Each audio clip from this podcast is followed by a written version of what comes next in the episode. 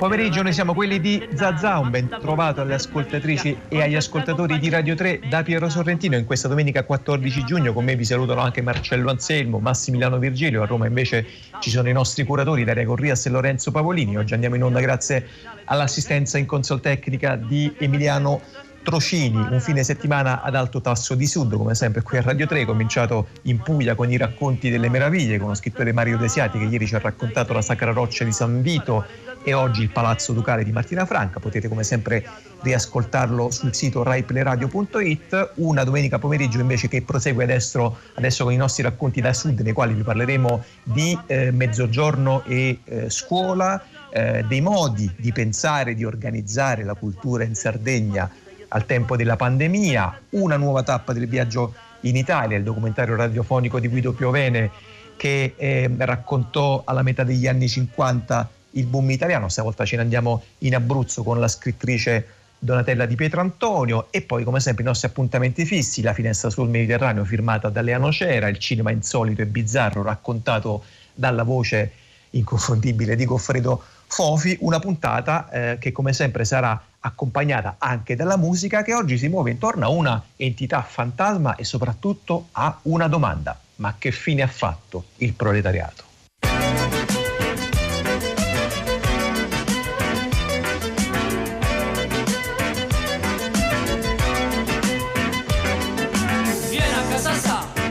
Sentire l'amore, fatti più a capo.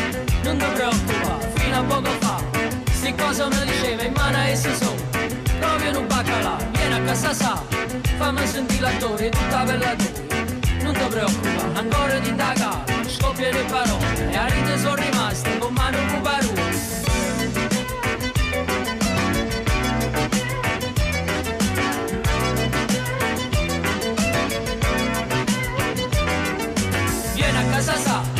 Avvicinami dal muro, fammi punzolare, e non me la sa, tutte parole tue, in festa a centro e mo sono diventato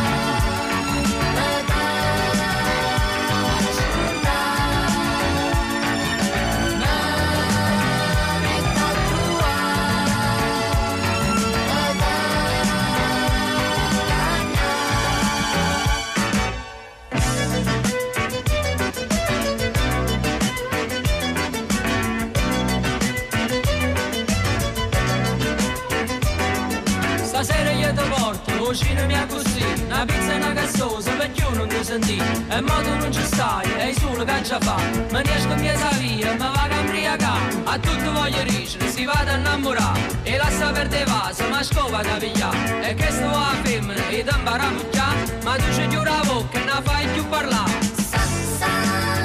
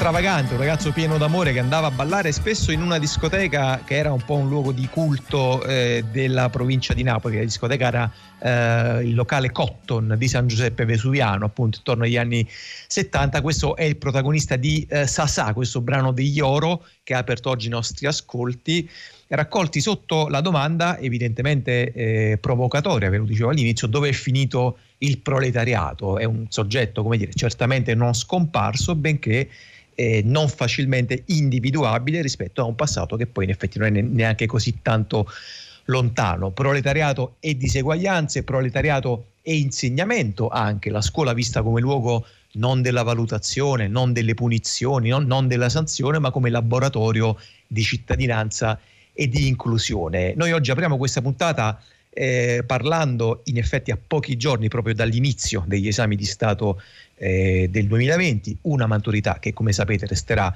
nella storia un po' come tutto quest'anno scolastico e non solo quello di quest'anno, la scuola, l'insegnamento, la bellezza, l'importanza, anche la fatica, la responsabilità di queste attività sono raccontate in un volume che sta per tornare in libreria e che noi oggi vogliamo anche un po' festeggiare. Il libro si intitola L'isola dei bambini, è un, um, uno dei molti eh, strani, ehm, eh, non etichettabili libri di Fabrizia Ramondino che appunto il prossimo 16 giugno l'editore EO sta per rimandare in libreria con una prefazione di Marco Rossidoria che ci sta ascoltando al telefono e che saluto. Buon pomeriggio Marco Rossidoria, grazie. Buon pomeriggio, buon pomeriggio ai radioascoltatori.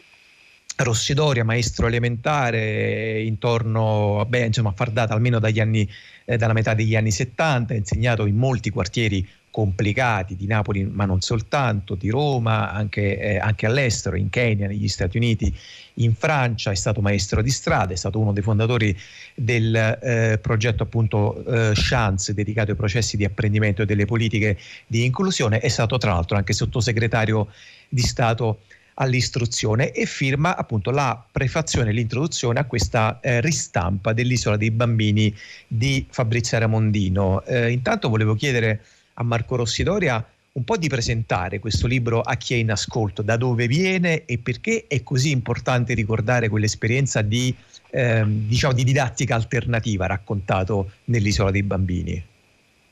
Ah, questo libro intanto con una prefazione che è uguale a quella che fece a suo tempo, tranne piccole frasi ovviamente per, per l'usura del tempo, ma sostanzialmente è lo stesso testo di allora quindi è un testo nato dalle esperienze, è un testo in cui Fabrizia rimette in sesto sui quaderni, sue carte, i suoi ricordi del suo impegno militante nella scuola, nella scuola e prima della scuola e fuori dalla scuola, intorno alla scuola, per quella che all'epoca si chiamava alfabetizzazione nei quartieri difficili e nelle periferie che allora erano molto diverse da quelle di adesso, erano a metà tra eh, città che si estendeva in maniera caotica, irregolare, speculativa e campagne che venivano inghiottite diciamo, dalla città, un po' l'epoca della canzone Il ragazzo della via Gluck per intendersi di Adriano Celentano, in effetti erano gli stessi anni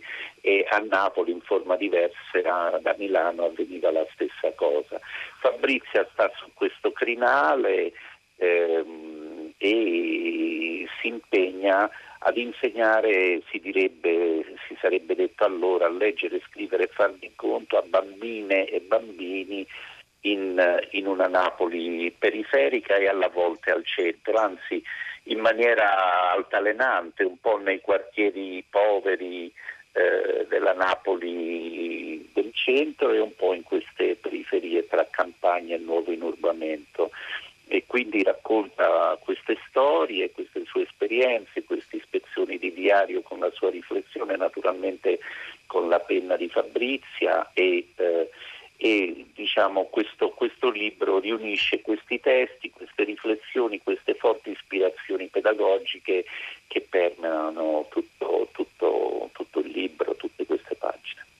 Ecco, forti ispirazioni pedagogiche che si erano coagulate eh, intorno a un'associazione eh, che aveva un acronimo ARN, Associazione Risveglio Napoli, appunto una delle esperienze di eh, pedagogia e di sviluppo comunitario che in quell'epoca, in quel periodo si erano occupate della, eh, come ci stava raccontando Marco Rossidore, della drammatica condizione dell'infanzia, dell'adolescenza, dell'essere bambini e bambini nelle parti più povere e, e, e di, dimenticate eh, della, della, città. Il ricordo di quell'esperienza, appunto raccontato in prima persona, non soltanto no, poi Marco Rossidoria da una scrittrice come è stata Fabrizia Ramondino, eccellente, ma anche da una insegnante. In che modo stavano poi questo, stava questo doppio sguardo poi sulla pagina di, di Fabrizia Ramondino? Prevale la scrittrice e dunque diciamo la fabulatrice oppure eh, la sensibilità diciamo appunto pedagogica, didattica e uno sguardo così accogliente invece ehm, ri- rischia anche in questo caso quasi di avere, di, avere la, la, di, di, di soverchiare appunto anche un'eventuale freddezza di sguardo. No, non c'è una freddezza di sguardo, c'è una profonda empatia, eh, l'empatia in, che in, di tutta la sua scrittura, se c'è un tratto che accomuna questo libro agli altri bellissimi libri di Fabrizia, è proprio la prossimità alla persona, alle persone, alle loro storie, alle loro parole, al lessico che esce dal dialogo quotidiano nella vita normale. Naturalmente è una scrittrice, quindi lo rende come può fare una grande scrittrice. Eh, io direi che c'è questa, anche in questa associazione ARN, c'è questa utopia di aiutare le persone che altrimenti non avrebbero potuto avere eh, accesso alle lettere proprio in, termini, in senso proprio, eh, proprio non riconosci con persone le cui mamme, i cui papà non sapevano riconoscere una lettera, un numero, quindi un'altra Italia e, ehm, e, però anche la prossimità alla vita, le potenzialità dell'esistenza di ciascun bambino e ragazzo.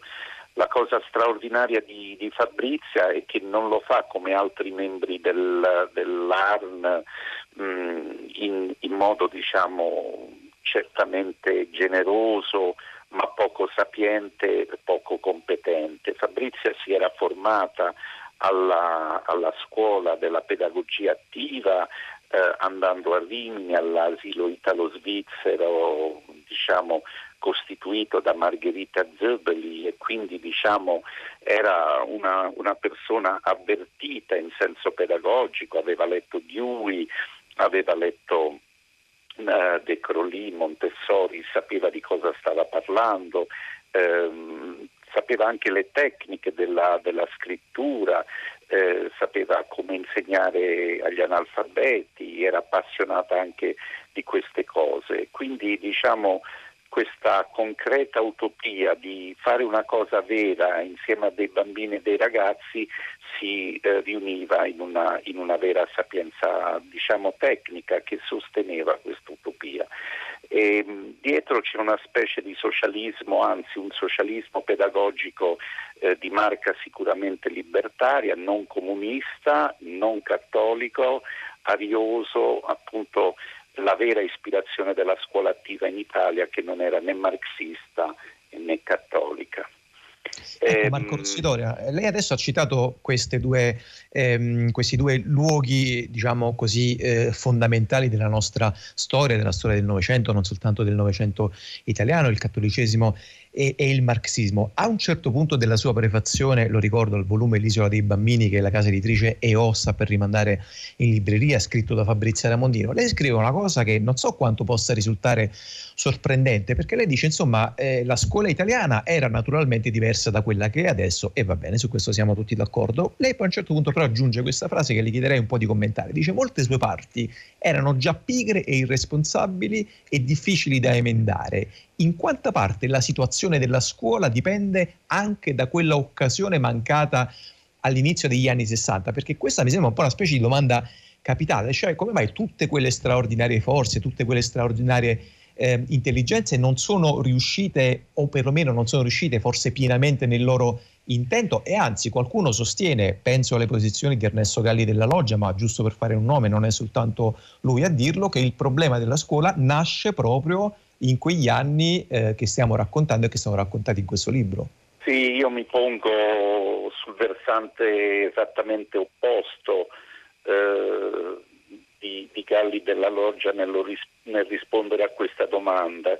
Io, come tanti di noi che abbiamo, siamo venuti un attimo dopo quelle esperienze, abbiamo mantenuto il cruccio che Fabrizia aveva e ripeteva. Ricordo una lunga giornata a casa sua a Palazzo Spinelli, a Via dei Tribunali a Napoli, di fronte al liceo vicino al liceo Diaz, dove lei ha insegnato per anni francese nella, nella, nella zona storica di Napoli, a parlare del perché appunto eh, la grande utopia di una scuola egualitaria, di una scuola che eh, rendesse vivo l'articolo 3 della nostra Costituzione non è riuscito nonostante Don Milani, nonostante le 150 ore, nonostante centinaia di migliaia di docenti che dalle scuole d'infanzia fino alle superiori si sono dannati e oggi ancora si dannano, in pieno Covid si sono dannati perché ci fosse una scuola ad un tempo vigorosa e quindi non classista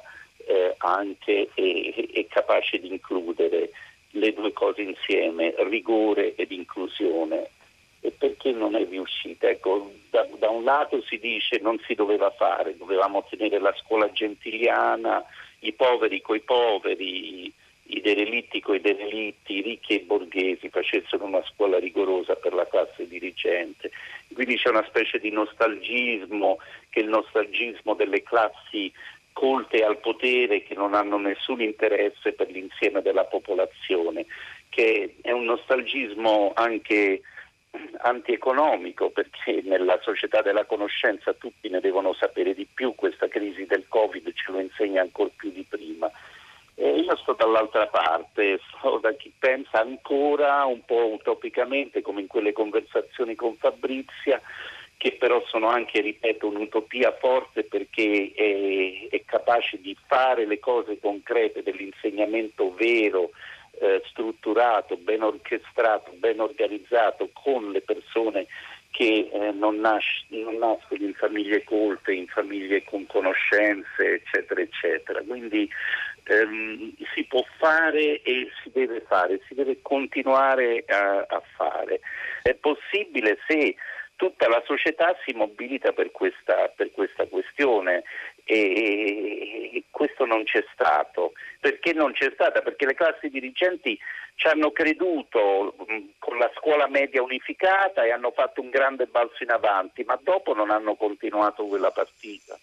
E quella partita in effetti non è stata continuata, ma soprattutto eh, intanto ringrazio molto Marco Rossidoria che tra l'altro so che deve andare, ci ha concesso un tempo molto prezioso anche di, di ricordo, di racconto a partire da quell'esperienza eh, riunita sotto eh, le pagine che EO adesso sta per mandare in libreria, che è il volume L'isola dei bambini di Fabrizia Ramondino. Dicevo, quell'esperienza concreta, quel fare le cose concrete, beh in effetti quella generazione, quel tipo di operatori facevano cose anche molto, molto concrete. Noi vogliamo eh, continuare a tenere aperto questo, questo, capitolo e questa pagina perché vogliamo farvi ascoltare alcune voci che vengono da un'altra esperienza, un'altra esperienza eh, didattica, un'altra esperienza di grande inclusione sociale che è stata l'esperienza della mensa dei bambini proletari fondata nel 1973 a Napoli, nel quartiere di Montesanto, nel pieno centro storico di Napoli, un'esperienza in continuità politica e pratica appunto con molte di queste iniziative eh, analoghe che eh, Marco Rossidoria ci, ci, ha appena ascoltato. Quell'esperienza, tra l'altro, viene proprio rievocata nelle pagine finali del volume L'isola dei bambini da Fabrizia Ramondino, perché dice i compagni di equipaggio allora non seppero o non vollero tirare in porto quel piccolo naviglio onde potesse continuare a fare la spola tra l'isola dei bambini e il continente adulto. Chi si ammutinò, chi, si, chi disertò, chi si ingaggiò su altre navi diretto verso altri porti. Né il movimento del 68 né poi il femminismo posero al centro del loro operare i bambini, tranne poche eccezioni, come la mensa dei bambini proletari, della quale adesso ascoltiamo un collage di voci eh, montato e realizzato dal nostro regista Marcello Anselmo.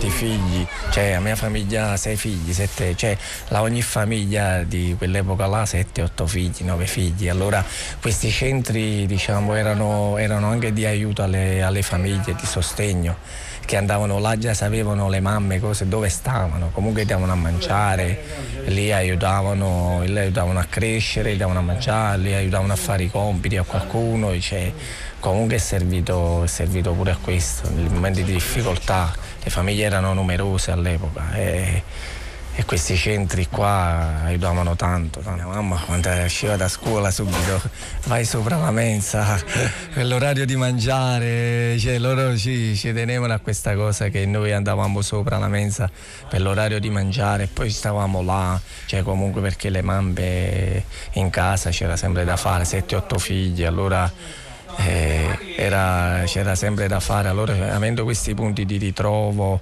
loro stavano pure tranquilli che comunque sapevano pure con chi stavamo, le mani buone, cioè persone diciamo abbastanza di fiducia. I miei genitori, io e mio padre era, praticavano in una fabbrica di scarpe, i lavori che si facevano i sotterfugi, le scarpe, le borse, queste fabbrichette che stavano così in semiterrati, lavori artigiani. Mia mamma era casalinga perché purtroppo avendo 6-7 figli doveva fare forza la casalinga.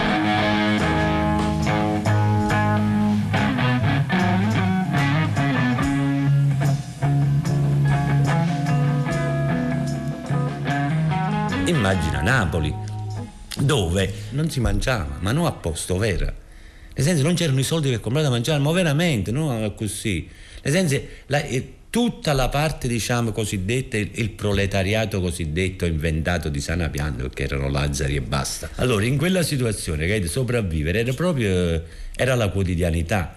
Ed era una sopravvivenza veramente incredibile. Però diciamo era anche una Napoli di grande, come dire, eh, solidarietà. I quartieri erano i quartieri e all'interno del quartiere si ritrovavano situazioni e condizioni diciamo, di sostegno che era essenzialmente diciamo, fatte da tante famiglie allargate. Questo è importante dirlo, nel senso noi eravamo la città più popolosa d'Italia, con la sua urbanistica diciamo, molto concentrata, nel senso noi veramente i livelli proprio incredibili di sovraffollamento, un'ungollanata ed era drammatico perché poi ogni quartiere aveva la sua identità, c'era il quartiere dei ricchi, c'era il quartiere diciamo quello l'operaio, ma il centro è proprio escluso, l'unica, diciamo, la piccola l'industria che funzionava era quella là diciamo delle pelli essenzialmente. Quindi piccolissime micro fabbriche di scarpe di, pe- di borse. Erano situazioni da terzo mondo. Nel senso, questi qua lavoravano in situazioni veramente di grande in, proprio impossibile descrivere un luogo di lavoro perché non era un luogo di lavoro era a casa. In da casa eh, immagino quello mentre cucinava casomai faceva metteva i rivetti alla, a, alle cinte capuzze di colla di, in casa mentre cucinava i bambini che dormivano che dicevano e venivano. Allora era veramente una cosa raccapricciante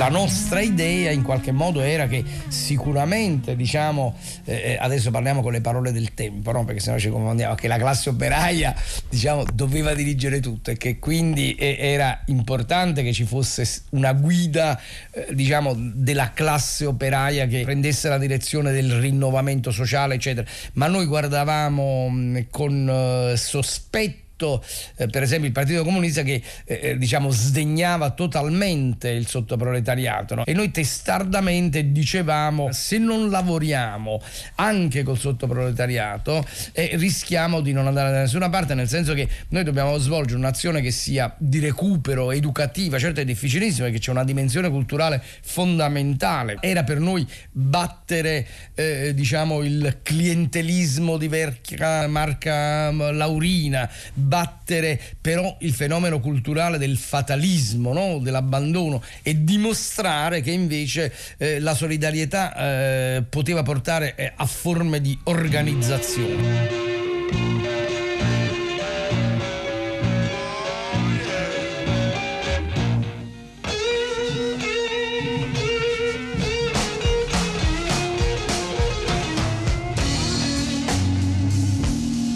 sede fu presa eh, e incominciamo diciamo, a metterla a posto. Ci vollero, ci vollero 6-7 mesi perché bisogna, si ristrutturò diciamo, la, la, situazione, si, una, si, si, allargarono gli ambienti, si fece una cucina grande, grande perché l'idea era quella di ospitare, loro dicevano 200-300 ragazzini. Non ci arrivammo vicini, però alla metà ci, ci riuscimmo diciamo, a, ad arrivare. Avevamo la struttura, avevamo i soldi, avevamo il gruppo di lavoro, un gruppo di lavoro 30-40 giovani, eh, non è che erano due o tre quindi questa fu un'altra esperienza incredibile della, del cambiamento mutevole e della frequentazione e della presenza. Io posso dire che in quattro anni saranno passate, credo, un migliaio di persone in quel posto a lavorare. Tenendo conto che poi il gruppo, il nostro gruppo era formato essenzialmente da una quindicina di persone, noi tanti eravamo.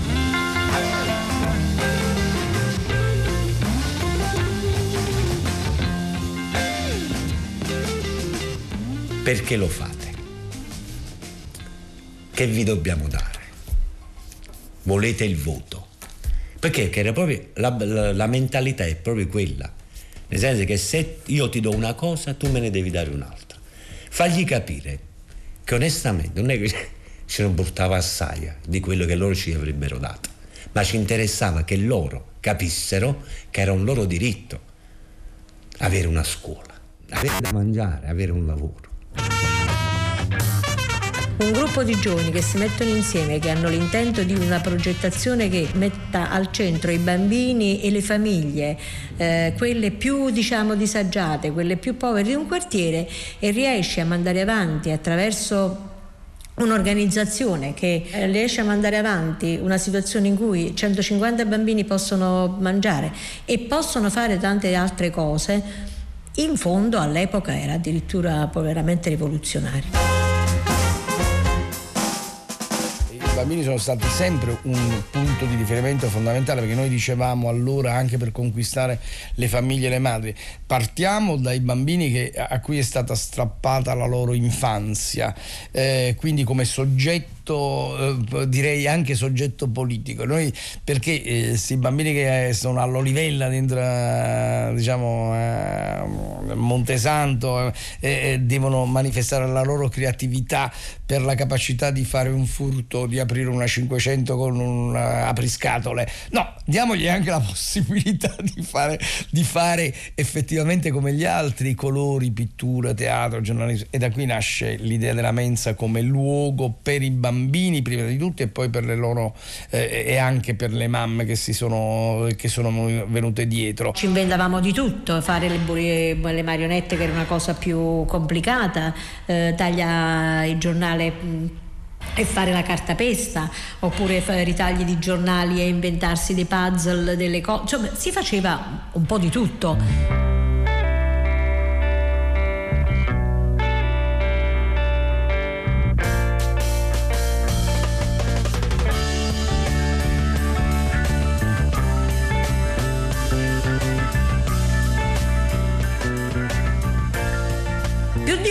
Difficile, come devo dire, la relazione con loro, come devo dire, perché già più strutturati come persona, cioè un ragazzino di 12 anni, voglio dire, che veniva dalla strada, probabilmente ne sapeva molto più di me che ne tenevo all'epoca 25 o 26. Quindi, come devo dire, tutto era giocato in una relazione in cui non crescevano solo loro, questo è un punto secondo me cardine di quegli anni, crescevamo anche noi perché l'esperienza della mente è stata un'esperienza molto forte, molto bella, molto incisiva, molto politicamente valida perché eh, con i bambini, così come con i ragazzi, non è mai a senso unico. Non è che tu dai da mangiare e potevi soddisfare quella parte che poteva, comunista, cattolica che c'era un'altra parte che era quella, come devo dire, che eh, tu sapevi che questa era un'esperienza che dava molto anche a te. Come tutte queste esperienze, lo scambio è molto, molto importante, molto forte, insomma, no? Era la mensa che a noi c'entrava in panza sconfiggere l'inedia perfino l'ignoranza che sarà medicina questa è la terapia cacciante vive snella in fantasia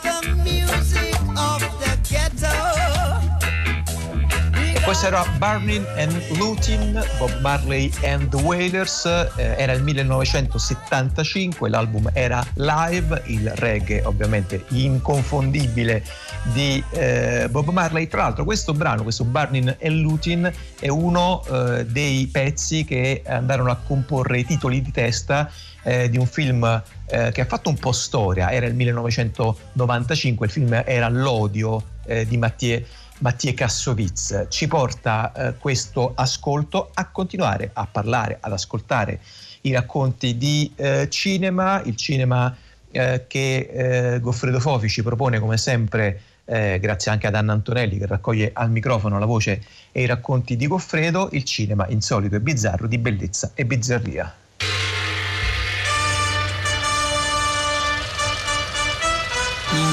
Notturni di cinque diversi registi inglesi del 1945.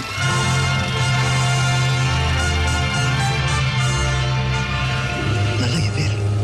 Dunque, questo non è un sogno. Scusi, come ha detto? Ma se non è un sogno, allora io sono completamente pazzo. Cosa? Ma certo, il dottor Van Straten, lo psichiatra. Adesso tutto mi è chiaro. Dottore, io la conosco. Sono costernato, ma non riesco proprio a ricordarlo. Non può, infatti. È incredibile, ma l'ho vista molte volte nei miei sogni. Sembrano parole di una stupida canzone. Dottore, le giuro che l'ho sognata molto spesso. Gentile da parte sua. Comunque i sogni ricorrenti non sono affatto rari. Perché allora sogno proprio lei? Non ci siamo mai incontrati prima d'ora. Probabilmente le avrà notato una mia foto sui giornali, ecco perché le posso sembrare così familiare. No, non credo. Ma se anche fosse? Questo mi spingerebbe a sognarla di continuo, dottore? No. Appunto. Lei è un estraneo per me. La nostra mente spesso gioca degli strani scherzi. Forse io rappresento per lei qualcosa che la interessa molto. E che cosa? Caro Craig, per scoprirlo dovrei psicanalizzarla. Io devo sapere, dottore. Tutti in questa stanza fanno parte del mio sogno. Ognuno di voi. Caspita! Molto interessante. Più che straordinario. Sta scherzando, Non lei? riesco a capire. Incubi notturni, prodotto dalla Ealing, la grande casa di produzione cinematografica più intelligente che c'era eh, nell'Inghilterra di allora, quella delle commedie con Alec Guinness, quella che ha lanciato Peter Sellers, quella che eh, ha permesso a Alexander McKendrick, a Robert Hammer, a, a tanti di fare dei film, dei film deliziosi, in genere film per un pubblico popolare con un'ideologia, come si può dire, fabiana o certamente non conservatrice. Volete una sigaretta? Sapete, tutto questo somiglia alla storia del Re Rosso in Alice uno specchio magico. Nessuno di noi esiste davvero. Siamo curiosi fantasmi nel sogno del signor Craig. È vero. Al suo risveglio svaniremo tutti nell'aereo leggero. Mio caro, che idea suggestiva. È ipotizzabile, dottore, una qualche possibilità di prevedere il futuro. Non per il momento. Quindi, in fondo, potrebbe ammettere fenomeni di preveggenza. Il futuro è un'astrazione, caro Ranger. Anche se tenta di scoraggiarmi, le racconterò un'esperienza personale che sicuramente, caro dottore, le creerà delle grandi perplessità.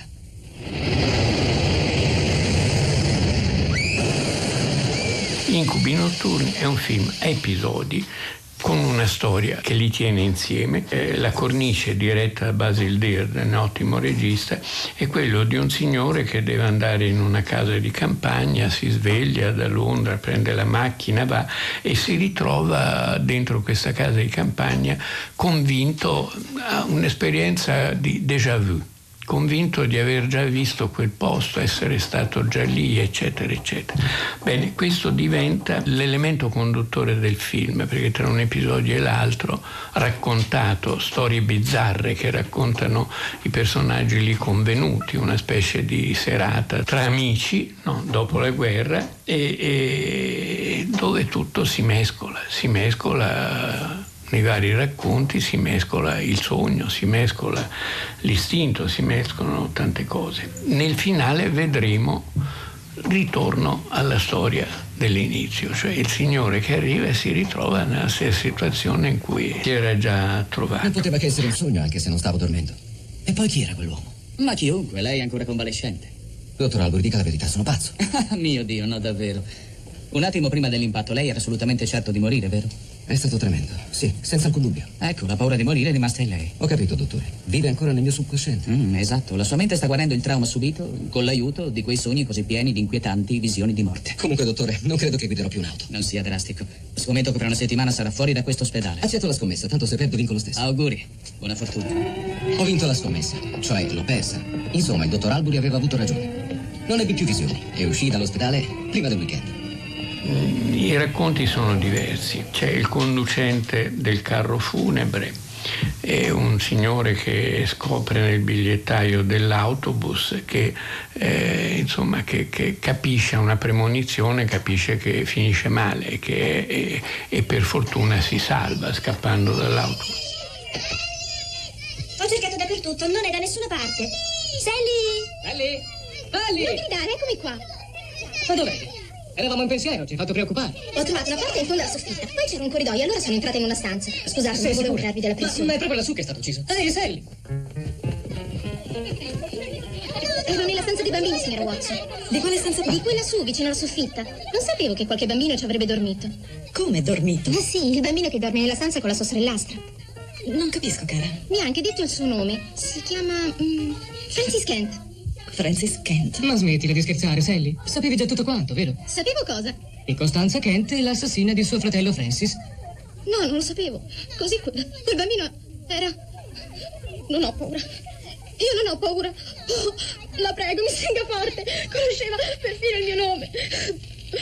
Il ricevimento natalizio diretto dal coordinatore del film Alberto Cavalcanti che era un regista venuto dall'avanguardia francese ma di origine brasiliana un uomo molto colto e molto ricco che ha fatto degli ottimi film in, in Inghilterra anche tratti da Dickens e altri. Il ricevimento natalizio è una ragazza che incontra eh, il fantasma di un bambino si accorge solo verso la fine che si tratta di un fantasma, che quel bambino a cui lei si lega dentro questa casa dove sono in tanti e in realtà è un bambino morto. C'è un camino acceso con un bel fuoco.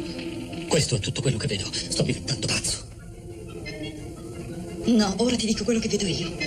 Non ci sono le colonnine, né i quadri e nemmeno il camino. L'immagine riflessa è proprio di questa camera. Ascoltami bene. Adesso tu guarderai nello specchio e vedrai esattamente quello che vedo io. Vieni, caro. Vieni qui.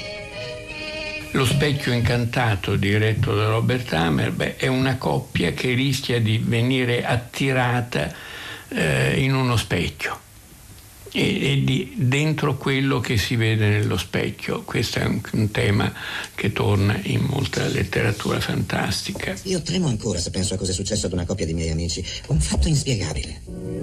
Fu quando frequentavo il mio club. I più abili del circolo erano George Parrott e Larry Potter. I loro scontri sul campo da golf erano leggendari. Niente e nessuno poteva distrarli dai meravigliosi green che solo la campagna inglese raccoglie e dona a chi sa apprezzarne la bellezza. Come dicevo, niente e nessuno poteva riuscire a distrarli. Eh, eh, eh. Fino al giorno in cui Mary sorrise a tutti e due e il risultato fu una tragica trappola mortale. C'è una parentesi, come dire, burlesca, divertente, che è una storia di golf, il golf è sport di Michael Crichton, tratto da un racconto di Wells, probabilmente il racconto più eh, inglese di tutti, ma anche il più lievemente ironico, quello che il pubblico di oggi forse apprezza, può apprezzare di meno. E poi c'è alla fine il grande eh, e più impressionante racconto fantastico, uno dei più belli raccontati dal cinema, diretto da Alberto Cavalcanti medesimo. Si chiama Il pupazzo del ventriloquo. È stato rifatto varie volte anche da altri attori in tv, da, perfino Hitchcock l'ha rifatto in una delle cose eh, televisive, non per il cinema.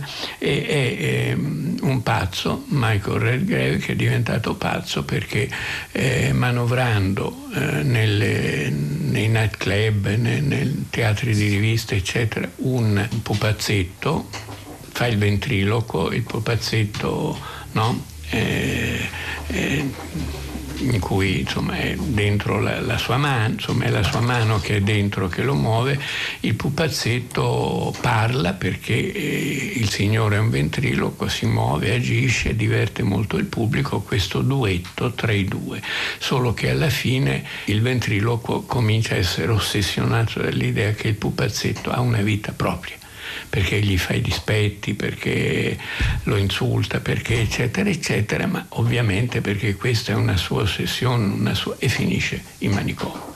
Finisce in manicomio, l'ultima scena dell'episodio lo vediamo, lo vediamo folle in manicomio. Sono preoccupato, devo pensare alla mia carriera. Ma, ma tu non puoi abbandonarmi adesso. Io non ci credo. Tu non puoi farmi questo. Certo che posso. Tu devi essere punito. Non ti senti in colpa. È stato sempre colpa mia. Sì, papà, sono stato io, perdonami. Mezzo uomo, vergognati. Ma se gli dico la verità, che sei stato tu a spingermi a sparare. Ma certo cambia discorso. Tanto finirai in manicomio. Ma il piccolo Ugo no, no. Ugo lavorerà col Sylvester. Qualche volta ti verremo a trovare e offriremo uno spettacolo a tutti i pazzi. Sei contento? Incubi notturni è un film curioso per vari motivi. Uno di questi è il fatto che vi si parla di delitti. È un film su molti delitti e in quegli anni eh, i film sui delitti funzionavano. Che ne so, Messia Verdù, Arsenico e Vecchi Merletti fu un grande trionfo del teatro e del cinema dell'immediato dopoguerra. Perché? Perché era un modo di ridere sulla morte. La morte era stata talmente presente nella realtà, non solo nell'immaginario dei popoli, che eh, l'esplosione di comicità che viene dopo, no? per esempio in Italia Totò 47 morto che parla o la scena del cimitero in tutti a casa, insomma c'è continuamente questa idea di ridere della, della morte, del, una forma vitale. Emanuela Martini, studiosa della storia del cinema inglese, ha detto che c'è la centralità del desiderio individuale in questo e in altri film. Negli anni di guerra eh, c'era stato invece il dover essere, il superio a dominare tutto, mai l'esse, mai l'istinto, mai la libertà dell'esprimere le proprie, eh, le proprie pulsioni, ma doverle reprimere in funzione eh, dell'epoca e in funzione anche di un dover essere collettivo. Andarsene via adesso sarebbe davvero un errore imperdonabile. Si citerà per sempre tra le spire della sua ossessione. La prego di rimanere e di riflettere. Qualsiasi cosa avvenga, in ogni caso, la realtà non può essere peggiore di quanto lei possa immaginarla. Perché no? Dottore, le ripeto, c'è qualcosa di orribile che mi aspetta. Forse mi aspetta proprio la morte. Craig, io potrei cercare di venirle in aiuto, almeno spero. Ma solamente se lei lo vuole. Solo se lei obbedirà ciecamente a tutte le mie disposizioni. Mentre questo evento terribile incombe su di me. No, dottore. Non voglio affidare il mio destino a lei. Devo lasciare questo luogo ora, prima che sia troppo tardi. Sono scatole cinesi, l'idea di queste scatole cinesi della letteratura e del cinema fantastico che, eh, si muove in quella dimensione tra il sogno e la realtà raccontata benissimo, ma che rivendica e rivisita una grande tradizione gotica, perché i racconti di fantasmi, i racconti fantastici, horror, eccetera, nella letteratura inglese dell'Ottocento sono tanti, anche più grandi ne hanno scritti, compreso Dickens, e, e, però nello stesso tempo è un film molto significativo perché per l'appunto, come ha detto uh, la nostra amica Emanuela Martini, è la repressione che esplode è un represso dovuto alla società del periodo della guerra che viene fuori, sono i sogni, sono le fantasie, sono gli incubi, sono i desideri che eh, vengono alla luce raccontati in storie dove il fantastico è inserito in un quadro perfettamente normale dell'Inghilterra del dopoguerra perfettamente anche borghese. Passa l'ultimo che c'è. allora, vogliamo giocare un altro gioco? Sì, a nascondino. Chi si vuole nascondere? Eh sì, e in effetti è piuttosto insolito e bizzarro un horror eh, del secondo dopoguerra, Incubi notturni 1945, il film al centro della nuova proposta di cinema di Goffredo Fofi, Bellezza e Bizzarria. Come sempre, se volete riascoltarla, se volete recuperarla, basta andare sul nostro sito raiplayradio.it dove ci sono tutte le possibilità di riascolto sia con eh, lo streaming che con i podcast. Questa è la domenica pomeriggio di Zazà su Rai Radio 3.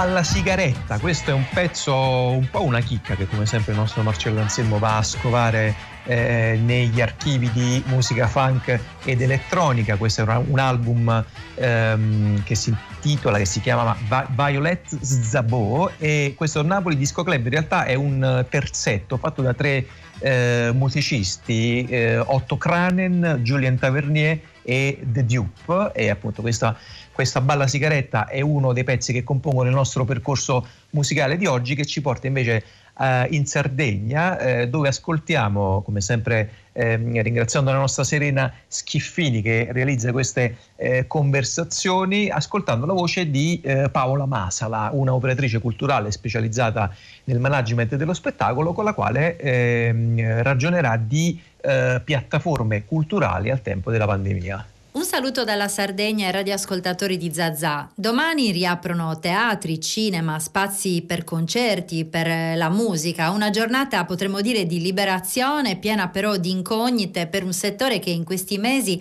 ha spesso alzato la voce per dire al governo che l'aveva dimenticato.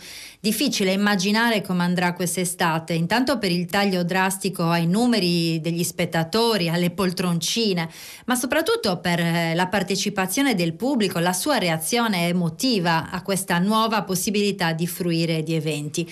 Oggi negli studi RAI di Cagliari con me c'è Paola Masala, benvenuta Paola. Grazie. Che è un'operatrice culturale, esperta di comunicazione e management dello spettacolo.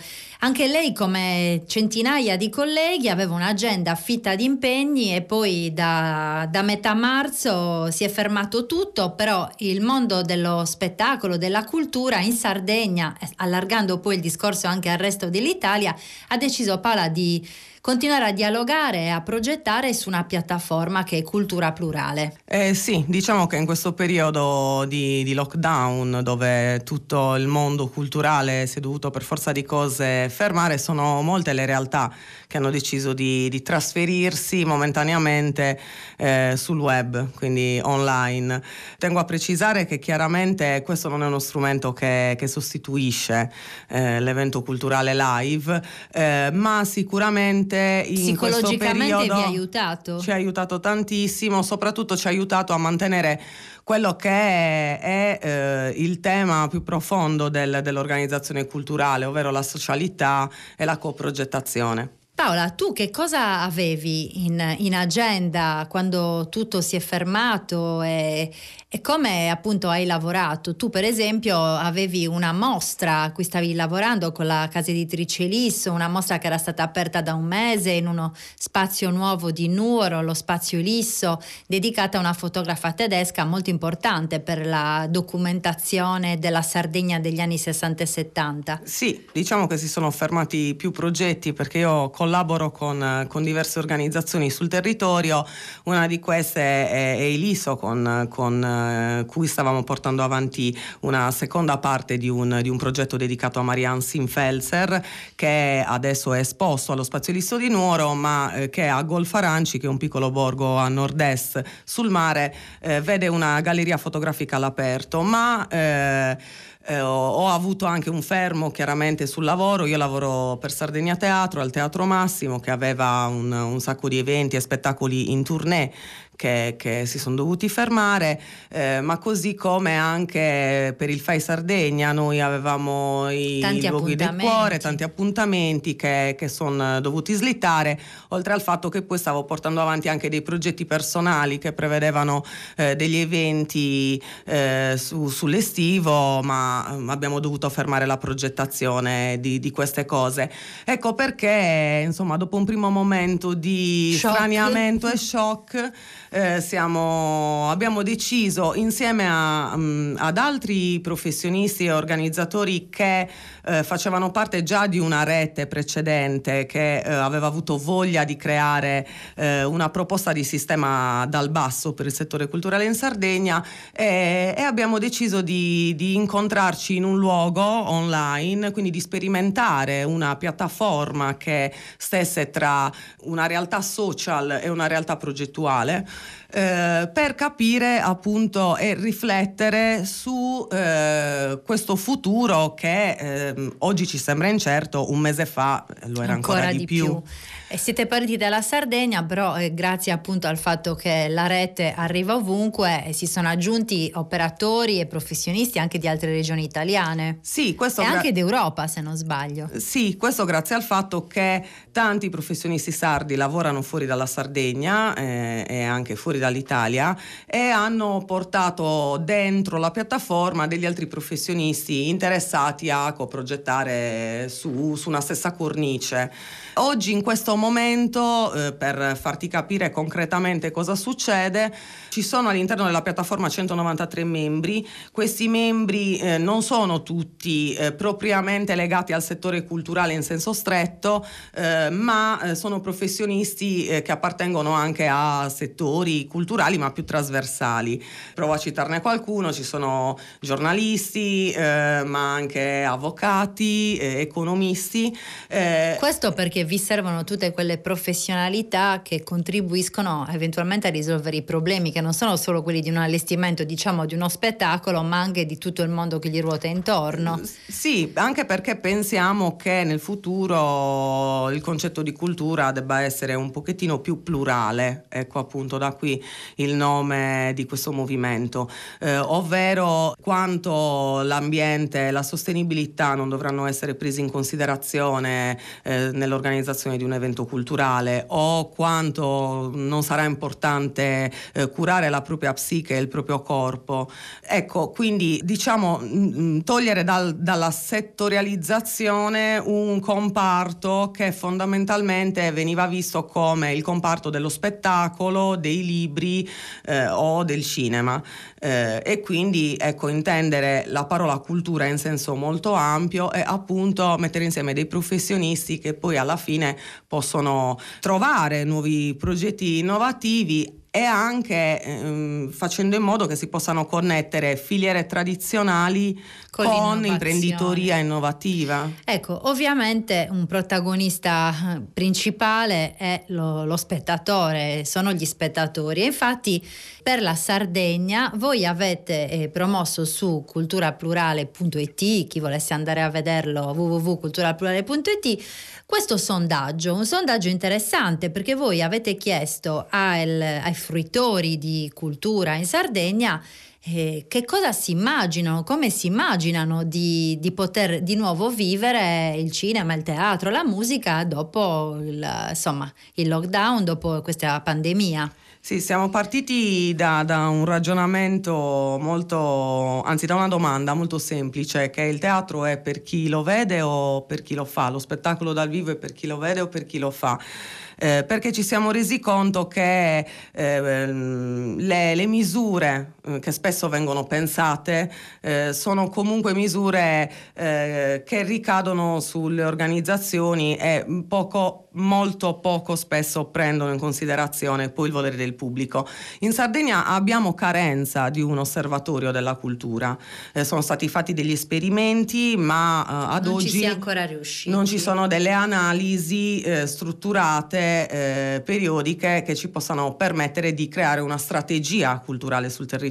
Quindi eh, prima azione è stata appunto proporre questo sondaggio. Che cosa è emerso? È ancora è ancora aperto il sondaggio, si chiuderà il 18 giugno. 18 giugno, fra tre giorni, eh, è ancora aperto. Abbiamo raggiunto sino ad oggi oltre 700 risposte da 112 comuni della Sardegna. Eh, vogliamo chiaramente cercare di arrivare al, al 1000, campione di 1000, per poter restituire una fotografia un po, pu- un po' più realistica e magari riuscire ad espanderci sui territori. Infatti faccio un appello magari qualcuno ci ascolta eh, alle organizzazioni, ai festival dei territori, in modo da, da potergli restituire una fotografia anche del pubblico del, del proprio territorio. Però possiamo dare qualche dato interessante. Sì, sicuramente da, 700, da questi 700 feedback un, un, dato interessante che conferma in realtà quello che già sappiamo è che per il 70% il pubblico è composto da donne. E, Torneranno a fruire di spettacolo? Cosa hanno detto? C'è paura o c'è desiderio invece di ritrovarsi a teatro, cinema, al concerto? Allora, una gran parte, un 70% ha risposto alla domanda ritorneresti a, eh, subito a fruire di, di eventi culturali, il 74,5% ha risposto di sì, ma all'interno del sondaggio ci sono anche delle domande che tendono a, cap- a captare quali sono state le abitudini e come sono, state cam- eh, come sono cambiate. Eh, e alla domanda pensi di ritornare con facilità eh, a fruire delle stesse abitudini di prima, un buon 30% risponde non lo so. Mm, quindi c'è diffidenza. C'è un po' di diffidenza. Però c'è il fatto che in Sardegna molti eventi hanno la fortuna di potersi svolgere all'aperto. Sì, questo si collega ad un altro dato. Abbiamo chiesto anche quali sono gli spazi o gli eventi più frequentati e i festival all'aperto chiaramente eh, sono, sono, sul podio. Eh, sì, e sarà anche diciamo eh, quello che farà ripartire un po' la cultura in Sardegna quest'estate. Eh, abbiamo già dei festival, dei festival confermati. Certo, c'è il festival di Berchida, di Palo Fresu, sì, il festival jazz, i tacchi. I tacchi d'Ogliastra, si sta muovendo di nuovo la macchina. E poi in Sardegna un altro dato che è emerso è che le persone si muovono molto sul territorio per seguire gli eventi culturali. Sì, è un pubblico poco local diciamo.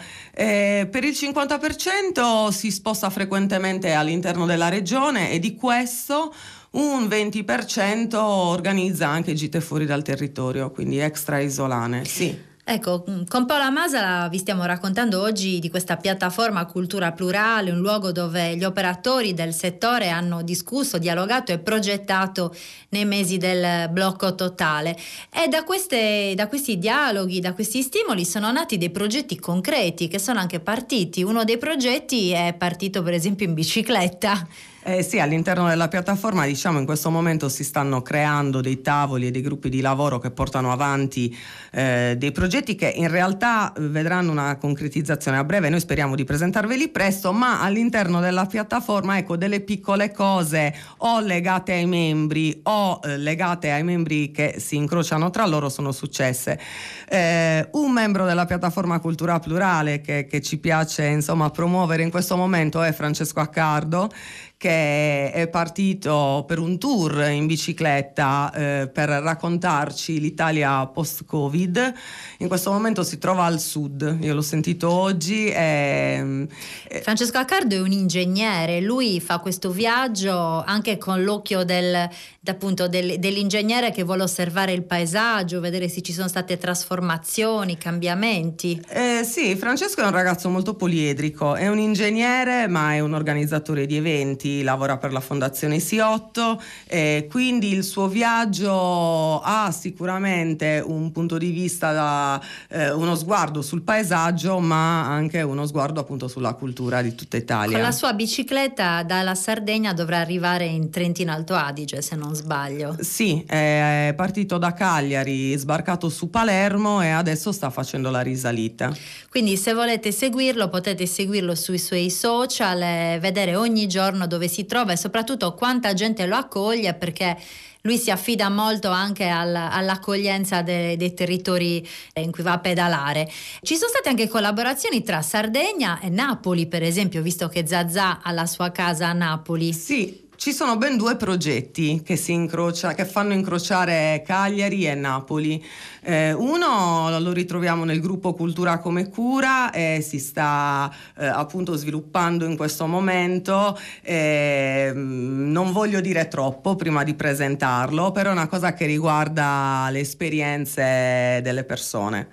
Eh, l'altro invece che si è già concretizzato e in realtà eh, si è concretizzato po- proprio durante la fase 1 è avvenuto tramite la connessione di una sociologa cagliaritana che si occupa di progetti nelle zone più sfortunate del mondo, progetti per bambini, e uno psicologo eh, napoletano eh, hanno creato un format di lezioni di meditazione online con lo scopo di raccogliere delle donazioni eh, per eh, un'associazione che si chiama Lo Skinchos Italia che si occupa del recupero dei bambini di strada in Nicaragua. È un'associazione cagliaritana eh, il progetto ha funzionato e mi, mi piace sottolineare che eh, sempre sullo stesso progetto in Nicaragua Valentina eh, ha realizzato un documentario. Valentina Bifulco, sì. Valentina Bifulco, sì, ha realizzato un documentario che, eh, che ha vinto da pochissimo un festival eh, in India. Paola Masala, dobbiamo salutarci, domani quindi riaprono i cinema, riaprono i teatri e cultura plurale, ora si dovrà integrare di nuovo con tutte queste realtà.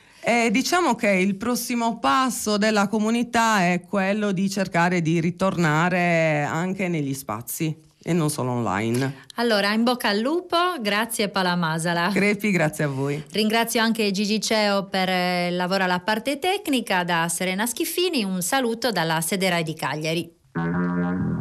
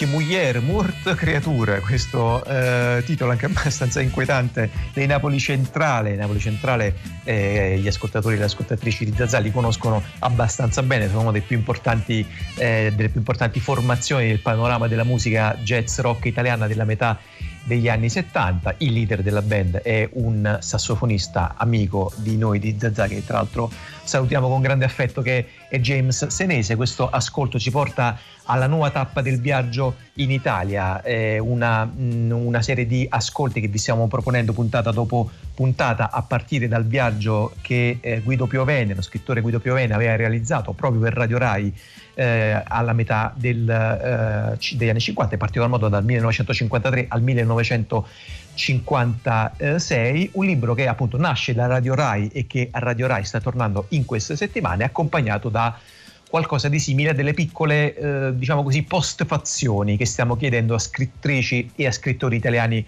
contemporanei. A questo giro ce ne andiamo in Abruzzo eh, guidati da eh, Donatella di Pietrantonio. Donatella di Pietrantonio, eh, voglio ricordare eh, tra le sue pubblicazioni almeno l'Arminuta che nel 2017 le è valso il premio Campiello e appunto ascoltiamo prima il viaggio di Guido Piovene in Abruzzo e poi il commento di Donatella di Pietrantonio. Mi avvedo che non è possibile tracciare un ritratto della regione e dell'indole degli abitanti come ho fatto per le Marche.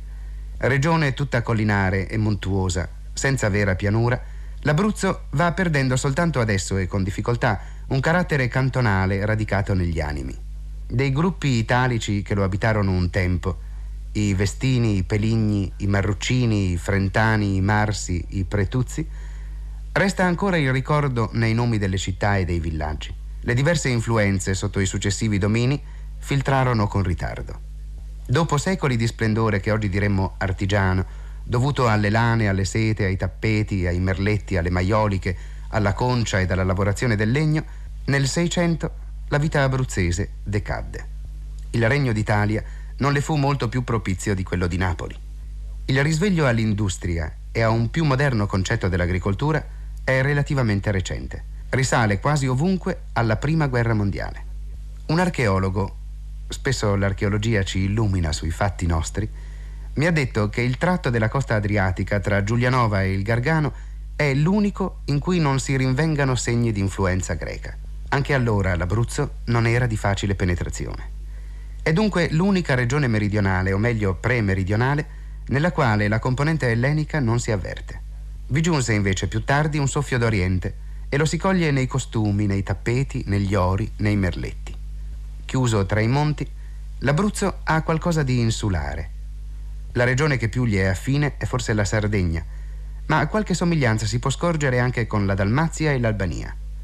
Il fondo è tuttavia romanico e talvolta pre-romanico, con riflessi bizantini, gotici e orientali, specie lungo la costa.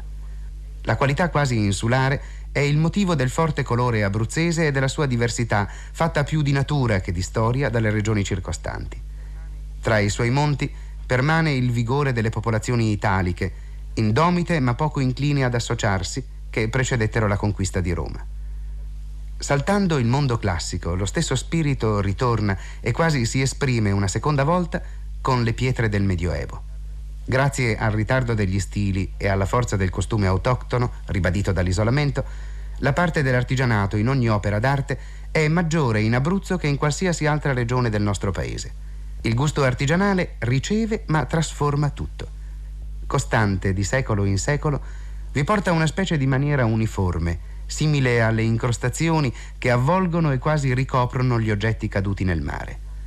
La produzione agricola è buona presso la costa e lungo il basso corso dei fiumi in pianura, meno in montagna, nonostante le oasi delle grandi vallate e la penetrazione, oggi divenuta rapida, di tecniche più progredite. La proprietà è quasi dovunque molto frazionata. Raro chi non abbia il suo pezzo di terra, anche se troppo piccolo. E forse più raro chi non possegga una casa, anche se ridotta a un paio di stanze. Nei piccoli paesi abitare in casa d'affitto sembra un'eccezione perfino tra i poveri. Purtroppo le zone montane soffrono in questa fase di passaggio l'inevitabile declino della pastorizia, un tempo fondamento sia dell'economia sia del costume dell'Abruzzo. Declinano con la pastorizia le transumanze delle pecore verso la Puglia e il Lazio, lungo le piste millenarie dette tratturi, che coprono i monti abruzzesi con i loro tracciati enigmatici per l'estraneo. Una coscienza regionale più spiccata e unificatrice è la prima necessità che sentono gli abruzzesi amanti della loro terra. L'Abruzzo è ben presente alla mente degli italiani da un punto di vista direi estetico pittoresco.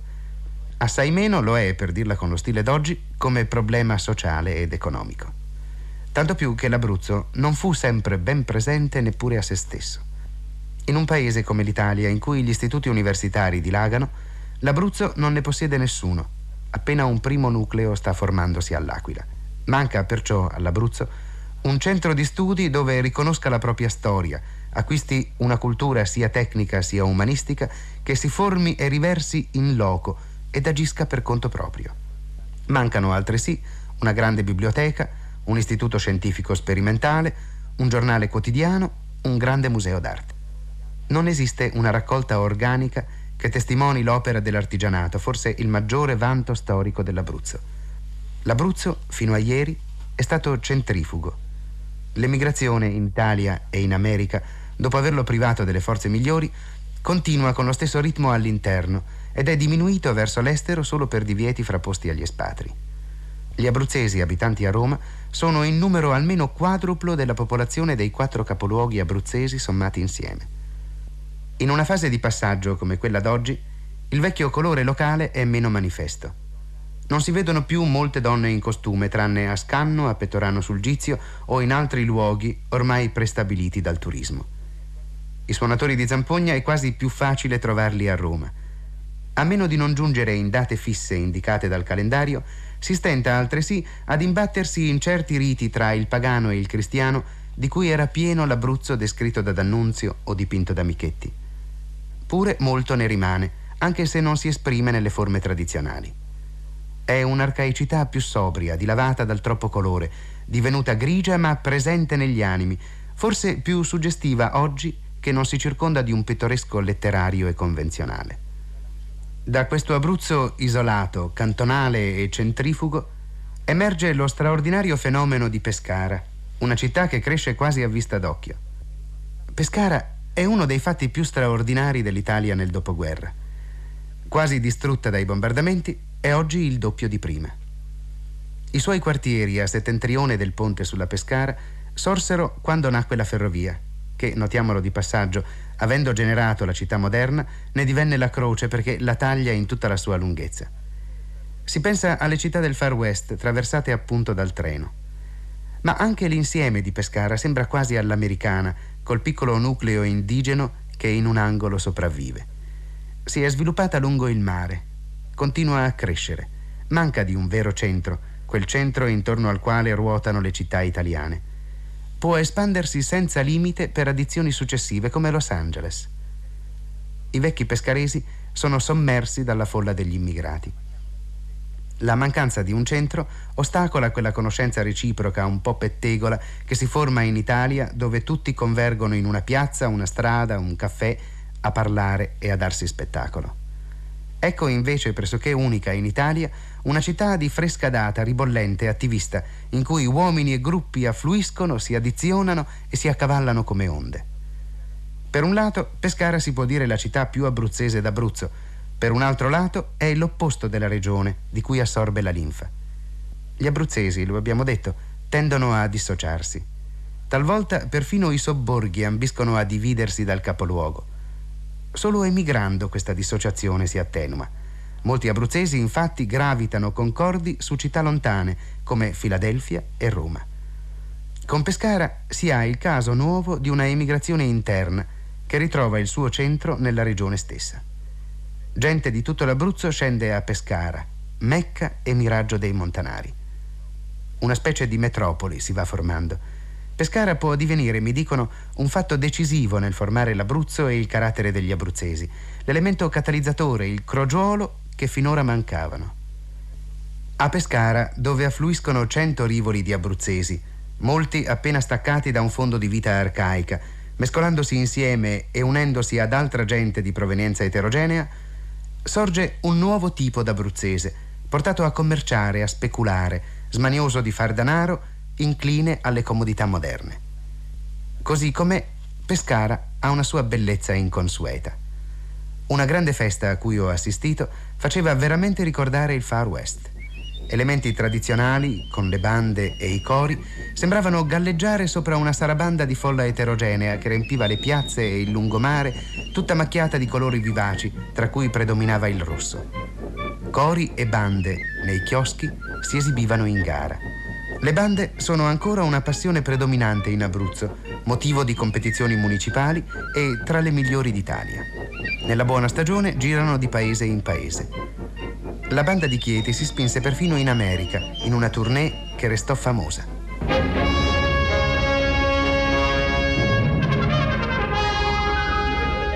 Abbiamo trasmesso Viaggio in Italia di Guido Piovene. Ingresso nell'Abruzzo e la costa abruzzese, con la collaborazione del radiocronista Aldo Salvo.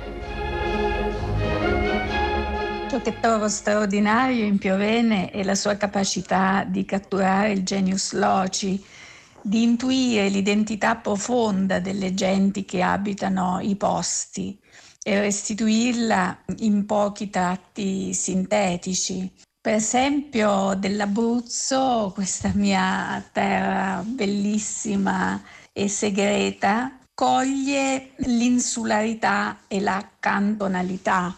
Eh, L'Abruzzo ha il mare da un solo lato, ma poi ci sono le montagne, c'è l'Appennino a renderla un po' isola e, e Piovene vede ehm, un'affinità con la Sardegna o addirittura con l'Albania, ma anche all'interno c'è tutta una divisione orografica in valli che comunicano poco alla fine, mm, sono appunto quasi dei cantoni che hanno sempre reso difficile l'associarsi degli abitanti, a partire dai popoli italici che l'abitarono in, in epoca preromana, quindi Vestini, Marrucini, Frentani, popoli vigorosi, indomiti, ma che mai si associano. E forse ancora oggi siamo un po'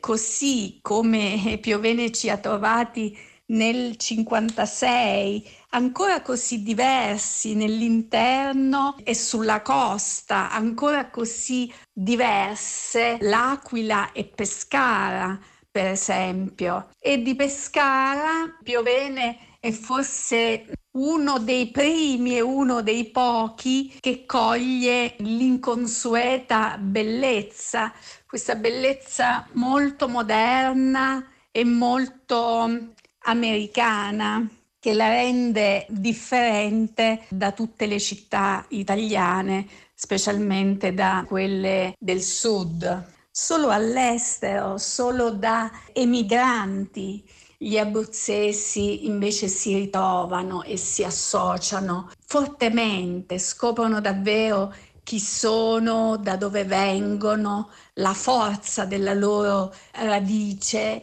e credono eh, finalmente in se stessi, altrimenti siamo sempre un po' lì ad autosvalutarci, sempre un po' scontenti di noi. Questo influenza persino, credo, eh, soprattutto nell'interno, anche la nostra capacità di fare turismo, perché ci resta, io credo, un imbarazzo atavico nei confronti dell'ospite che per noi è, è sacro e che vorremmo sempre accogliere con tutti gli onori e, e gratuitamente. E quindi per noi diventa veramente difficile vendere al visitatore, vendere al turista, perché è un po'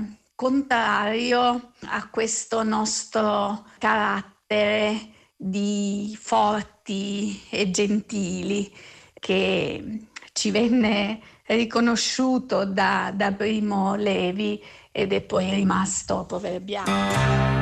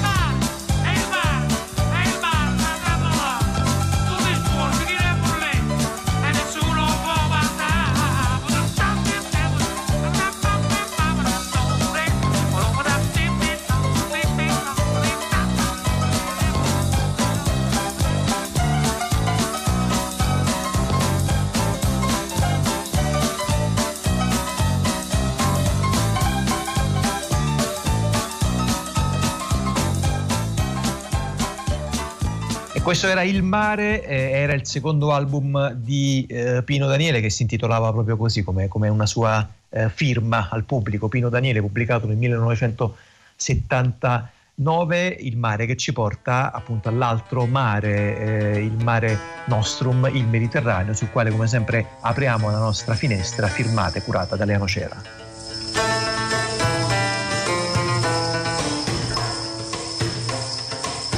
Buon pomeriggio a tutti gli ascoltatori. Non molti ricorderanno che esiste ancora in Europa, nel Mediterraneo orientale, una capitale divisa in due, dove il transito da una parte all'altra avviene attraverso un checkpoint e quindi previo controllo dei documenti. Stiamo parlando di Nicosia, capitale di Cipro, l'isola che dal 1974 è divisa di fatto tra una parte greco-cipriota a sud e l'altra turco-cipriota a nord.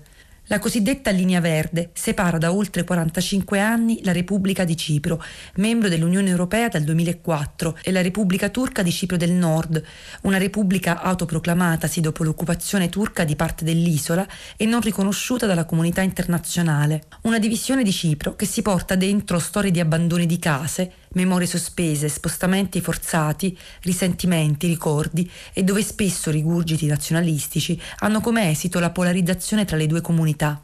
Negli ultimi anni però sempre di più c'è il desiderio nella popolazione di una riconciliazione che superi la divisione netta tra le due comunità e sono diversi i progetti che cercano di reinventare un discorso comune e condiviso anche attraverso la creazione di spazi di incontro e di confronto.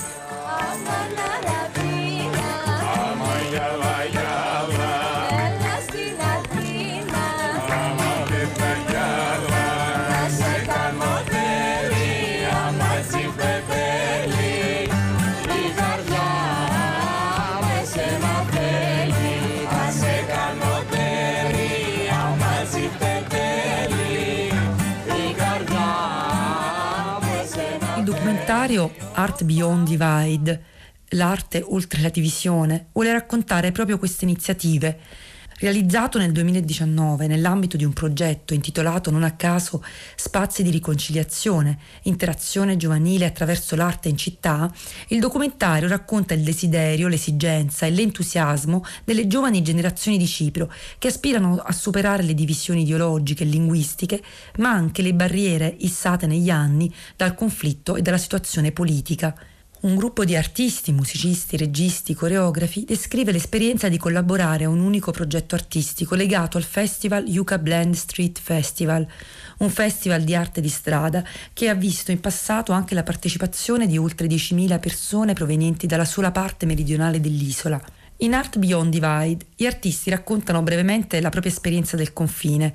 Colpisce molto la storia di Rame, regista turca cipriota che ha trascorso la sua infanzia vicino al mare, del tutto ignara della spartizione dell'isola, perché, come dice, il mare rende fluidi anche i confini, ma che improvvisamente, all'età di otto anni, fa i conti con il confine quando a nuoto incontra una tartaruga marina, decide di seguirla e mentre sta per oltrepassare il confine i militari glielo impediscono e così resta a guardare immobile la tartaruga che invece si allontana in libertà. Oppure c'è Yangos, musicista greco-cipriota più anziano, che per 45 anni ha deciso di non andare nel suo quartiere di origine, nella zona settentrionale turca, perché trovava ingiusto dover mostrare i propri documenti per muoversi sulla sua isola. Storie che però si ritrovano in una lunga narrazione comune, riscritta attraverso l'arte e attraverso anche una passeggiata musicale per il centro di Nicosia che porta questo gruppo a suonare e ballare fuori a un bar o i Polloi, diventato luogo di ritrovo per i giovani e meno giovani ciprioti provenienti dalle due parti dell'isola. La storia del documentario Art Beyond Divide racconta un po' della vivacità di Cipro e dell'insofferenza, per i più giovani e non solo, di stare confinati in zone definite su un'isola. Non a caso, quando il governo greco-cipriota a inizio marzo ha annunciato la chiusura per precauzione di una settimana dei sette checkpoint, ci sono state grosse proteste per la prima volta dal 2003 veniva chiuso un punto di transito e ristretta la libertà di circolazione. In particolare la chiusura del checkpoint pedonale di Via Ledra, nel cuore della città vecchia, quello che si vede anche nel documentario, ha scatenato una forte mobilitazione. Circa 200 cittadini, da nord e da sud, hanno prima occupato in modo pacifico il checkpoint, chiedendo la libera circolazione. Dopodiché ci sono stati scontri con la polizia e i manifestanti si sono quindi fatti strada nella zona cuscinetto, dove sono stati raggiunti da altri manifestanti dalla parte turca cipriota. Intanto, sulle strade della capitale e anche davanti al bar che si vede nel documentario, sono comparse scritte come A Cipro la pace non può incontrare ostacoli.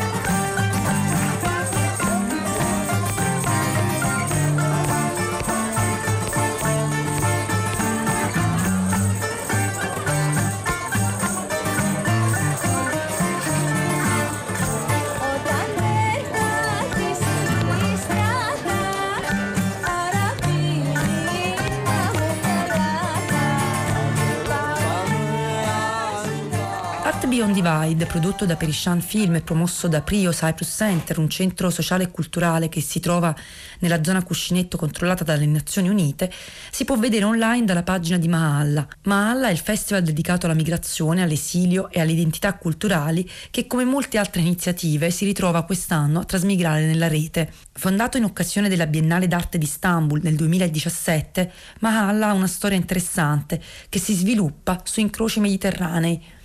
Nel novembre 2016 diverse iniziative culturali europee si sono incontrate su invito del Centro Pecci di Prato e di Villa Romana, la residenza per artisti e centro per l'arte contemporanea di Firenze, per una discussione dal titolo Gravity for All, la crisi europea e gli artisti in fuga, in cui principalmente si era dibattuto il ruolo e la responsabilità degli artisti di fronte a quella che veniva definita, e viene ancora definita, la crisi migratoria in Europa. In quell'occasione era emersa l'esigenza di costruire una rete internazionale per condividere esperienze differenti tra artisti e organizzazioni culturali che si interrogano sui temi della migrazione e dell'esilio e che si impegnano nell'incontro costante al di là di barriere politiche discriminatorie. Così è nato Malla, festival itinerante di arte, film e letteratura che dopo Istanbul si è svolto in altri luoghi. Nel 2018, ad esempio, a Malta, nella capitale La Valletta, che allora era capitale europea della cultura. Per il 2020 Malla Maalla si sarebbe dovuto svolgere a Erbil, nella regione del Kurdistan iracheno, ma a causa della situazione critica della regione e della recrudescenza della guerra in Siria, era stato già spostato a Cipro con una serie di eventi che si sarebbero dovuti svolgere tra maggio e dicembre. Maalla, a causa dell'emergenza Covid-19, ha deciso di rimodularsi una versione da remoto con l'obiettivo come dicono gli organizzatori, di superare la condizione di isolamento, smobilitazione e di paralisi. Così ha messo in atto diversi strumenti per mantenere vivace la comunicazione interculturale e l'espressione culturale nonostante il distanziamento fisico, per poter affrontare non solo la pandemia, ma per cercare di creare nuove forme di comunicazione interattiva tra diverse comunità nel mondo. Così dal sito di Maalla è possibile non solo vedere questo documentario, ma anche trovarne degli altri, eh, vedere dei fotoreportage, eh, seguire delle sessioni musicali, vedere opere di artisti. Il 25 giugno, ad esempio, c'è un live dell'artista musicale Hello Psicaleppo che si esibisce in un concerto basato dal suo ultimo album Toyor, in cui si mescola musica elettronica e melodie musicali arabe che hanno segnato la produzione musicale araba degli anni 50 e 60. Oppure sempre dal sito di Mahalla è possibile eh, seguire eh, gli eventi previsti al Festival del Cinema della Diaspora Africana che si sarebbe dovuto svolgere tra il 17 e il 20 giugno a Villa Romana di Firenze. Ed è sulle note di Elo Psicaleppo che vogliamo salutarvi. Elo Psicaleppo è il frutto dell'ingegno dell'artista Samer Saem Eldar che ha già prodotto tre album e che ha deciso appunto di sperimentarsi nello Psicaleppo per mescolare eh, la musica elettronica con la musica araba dell'età d'oro, cioè del periodo degli anni 50 e degli anni 60. Queste note vogliono essere un'anticipazione del concerto che sarà possibile ascoltare dal vivo il 25 giugno alle ore 19 dal sito di Mahalla.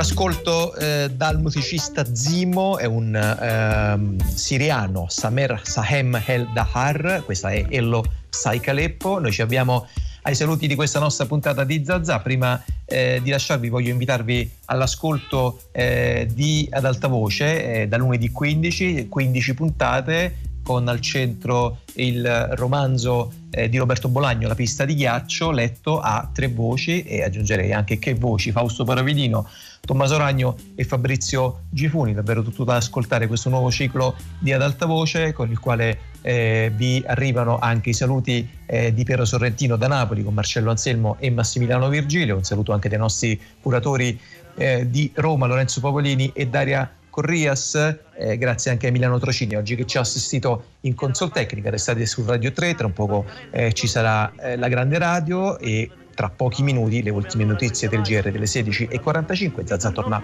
come sempre in vostra compagnia domenica prossima alle 15 da Napoli. Fino a quel momento, ciao. Madonna mia, come fa Zazà senza Isaia, fare pare Zazà che t'ho perduta in me, chi ha trovato Zazà la riportassi a me, chiamala qua, su facciamo presto, chiamala incontrà, con la banda in testa, Zazà, Zazà, Zazà, tutto quanto è mi grida Zazà, Zazà, Isaia sta qua, Isaia sta qua, Isaia sta qua, Zazà, Zazà, Zazà, Zazà, piano, maestro, maestro, suonato più piano, piano, piano, piano, piano,